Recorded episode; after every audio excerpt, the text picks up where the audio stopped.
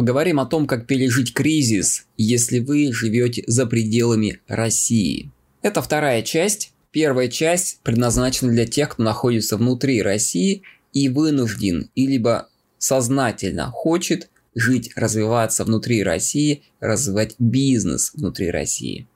А сегодня поговорим о тех, кто находится за пределами России, но так или иначе был или есть связан деловыми, либо родственными, либо культурными связями с этой страной.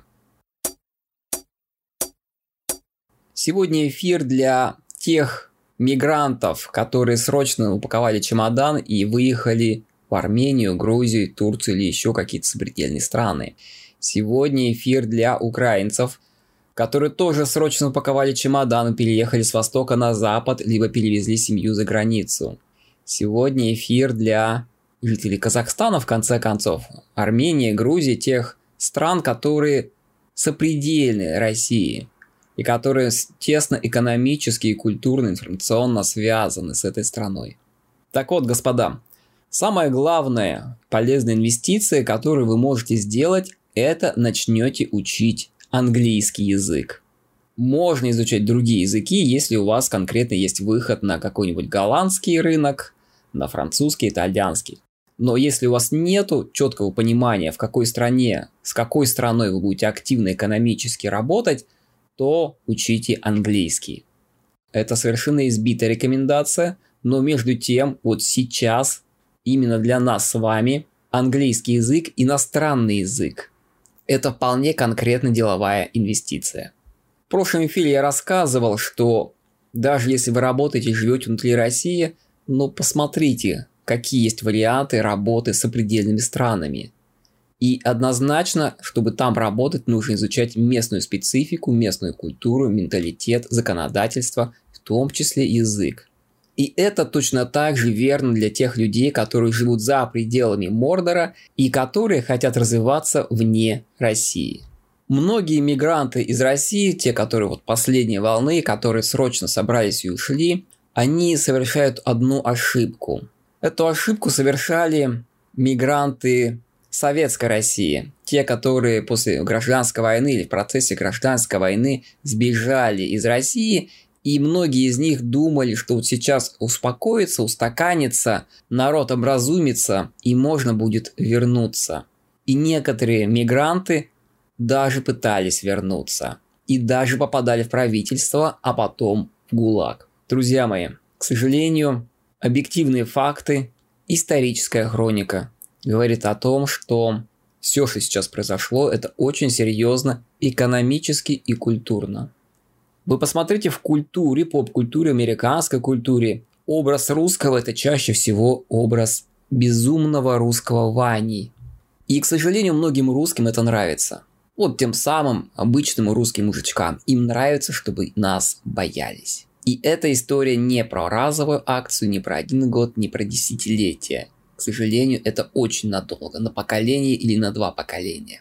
И опыт мигрантов, белых мигрантов, говорит вот о чем. Самое правильное было, переезжая за границу, полностью переехать, изучить другие языки, полностью ассимилироваться в новую культуру, в новый язык, в новую историю, приспособиться. Именно потомки этих людей впоследствии создавали новые бизнесы, создавали новую историю и развивались дальше. Они забыли русский язык, у них остались какие-то корни, какие-то фотографии, но это все в прошлом, а живут они в настоящем. И поэтому очень важно. Это важно и для русских мигрантов, и для украинцев, которые сейчас бежали и сидят где-то в спортзале в Германии. В общем-то, для большинства сопредельных стран, которые привязаны экономически и культурно к России. Пора приспосабливаться, жить в новых реальностях, в которой Россия на уровне Ирана, Северной Кореи и Эритреи. Африканская страна, огороженная забором, страшная и непонятная. К сожалению, экономически то, что сейчас в России происходит, какой-то курс рубля, который как-то скачет, это все цветочки. Потому что на данный момент Европа не может отказаться от нефти и газа. Потребуется несколько лет, пока они построят новые терминалы, перестроят инфраструктуру, и вот тогда они откажутся. И тогда начнется полная изоляция. И тогда друзьями России окажутся Индия и Китай. С такими друзьями врагов не нужно. Очень важно, не испытывайте иллюзии, что завтра все устаканится и можно будет вернуться. Завтра устаканится и можно будет дальше работать в России, как ни в чем не бывало. Не будет как раньше. Никогда. Я предполагаю, что в следующие несколько лет украинская диаспора в Европе станет основной движущей силой в области диджитал-маркетинга. Ну, достаточно вспомнить, что, наверное, во всех веб-студиях России в среднем половина удаленных сотрудников это из Украины. Были из Украины. Многие сервисы для маркетинга перестали работать с Россией ровно потому, что на восемьдесят-девяносто процентов, а то и на все сто процентов штатные сотрудники из Украины. Жители Украины жили более бедно, чем россияне, при этом были более мотивированы на работу. Достаточно вспомнить, что в России с нулевых годов больше всего выросло количество сотрудников в профессии охранник, водитель и продавец магазина.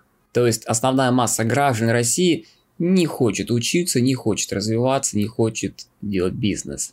Люди по большей части хотят присосаться к нефтегазовой трубе, либо какой-то госкорпорации, которая на этой трубе находится, и, в общем-то, получать свою зарплату. В Украине ситуация немножко другая, люди более инициативны, вынуждены быть более инициативными. И они уже привыкли к тому, что нужно выживать и вертеться, чтобы выживать. И сейчас вот эти люди массово переходят на рынок Европы. Сейчас им трудно, тяжело, страшно, болезненно. Они потеряли дома, машины, квартиры, бизнес, кто-то и близких. Вы так или иначе это переживете. Вы начнете осваиваться на новой территории. Вы будете учить языки. Румынский, венгерский, немецкий, а скорее всего английский. Вы будете выходить на рынок фриланса Европы. А качество айтишников-украинцев по сравнению с индусами гораздо выше, а цена гораздо ниже по сравнению с местными европейскими игроками. И, соответственно, диджитал-индустрия в Европе начнет развиваться, и основным движущим ядром будут украинская диаспора.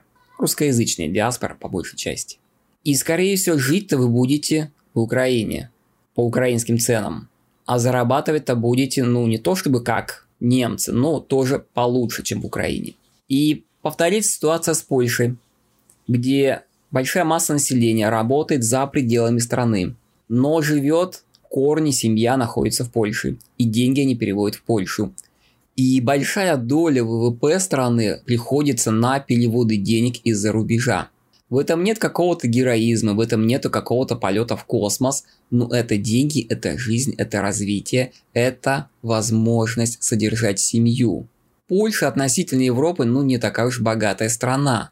Однако, если посмотреть динамику развития, то это одна из самых быстро развивающихся стран.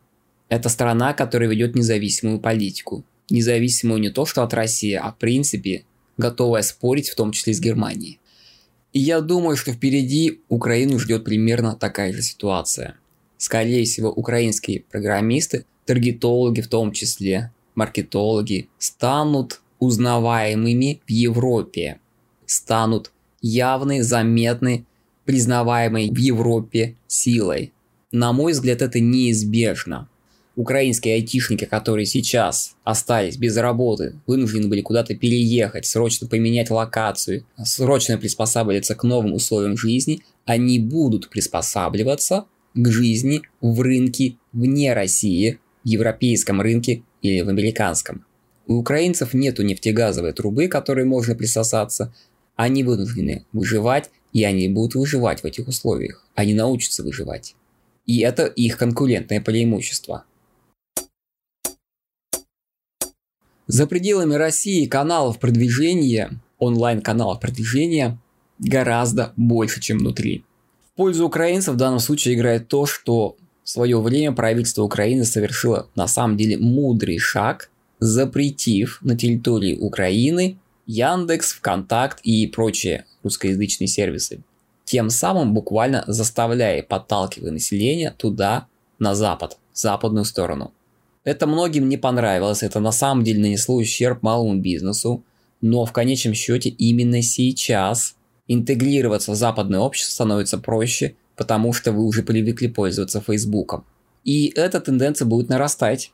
Больше того, граждане России, которые примут решение развиваться за пределами России, им сейчас нужно переходить на тот же самый Facebook, какой-нибудь Reddit, какой-нибудь Quora и так далее. И здесь начинается открытие. Оказывается, что каналов продвижения в англоязычном пространстве на два порядка больше, чем в России. Да, трафик дороже, но возможности органически продвигать себя гораздо-гораздо больше. Всевозможные социальные сети, блог-платформы, какие-то порталы, чаты, группы Facebook и прочее, прочее, прочее. И оказывается, что по многим своим скиллам в области продвижения социальных медиа, в области автоматизации маркетинга и прочее, русскоязычным специалистам есть чему научить Запад. В области цифрового маркетинга русскоязычный мир гораздо более развит, чем западный. И фактически это будет взаимное проникновение. Одни граждане будут учить английский язык или немецкий язык, изучать новое законодательство, новые условия жизни, новую культуру, а другие будут учиться создавать продающие сайты, чат-боты, автоворонки, таргетированную рекламу настраивать по многоступенчатой событийной воронке и так далее. И здесь важно именно не испытывать иллюзий, не пытаться сидеть на двух горшках, а вполне целенаправленно развернуться и идти вот туда, в то направление. Идти на запад.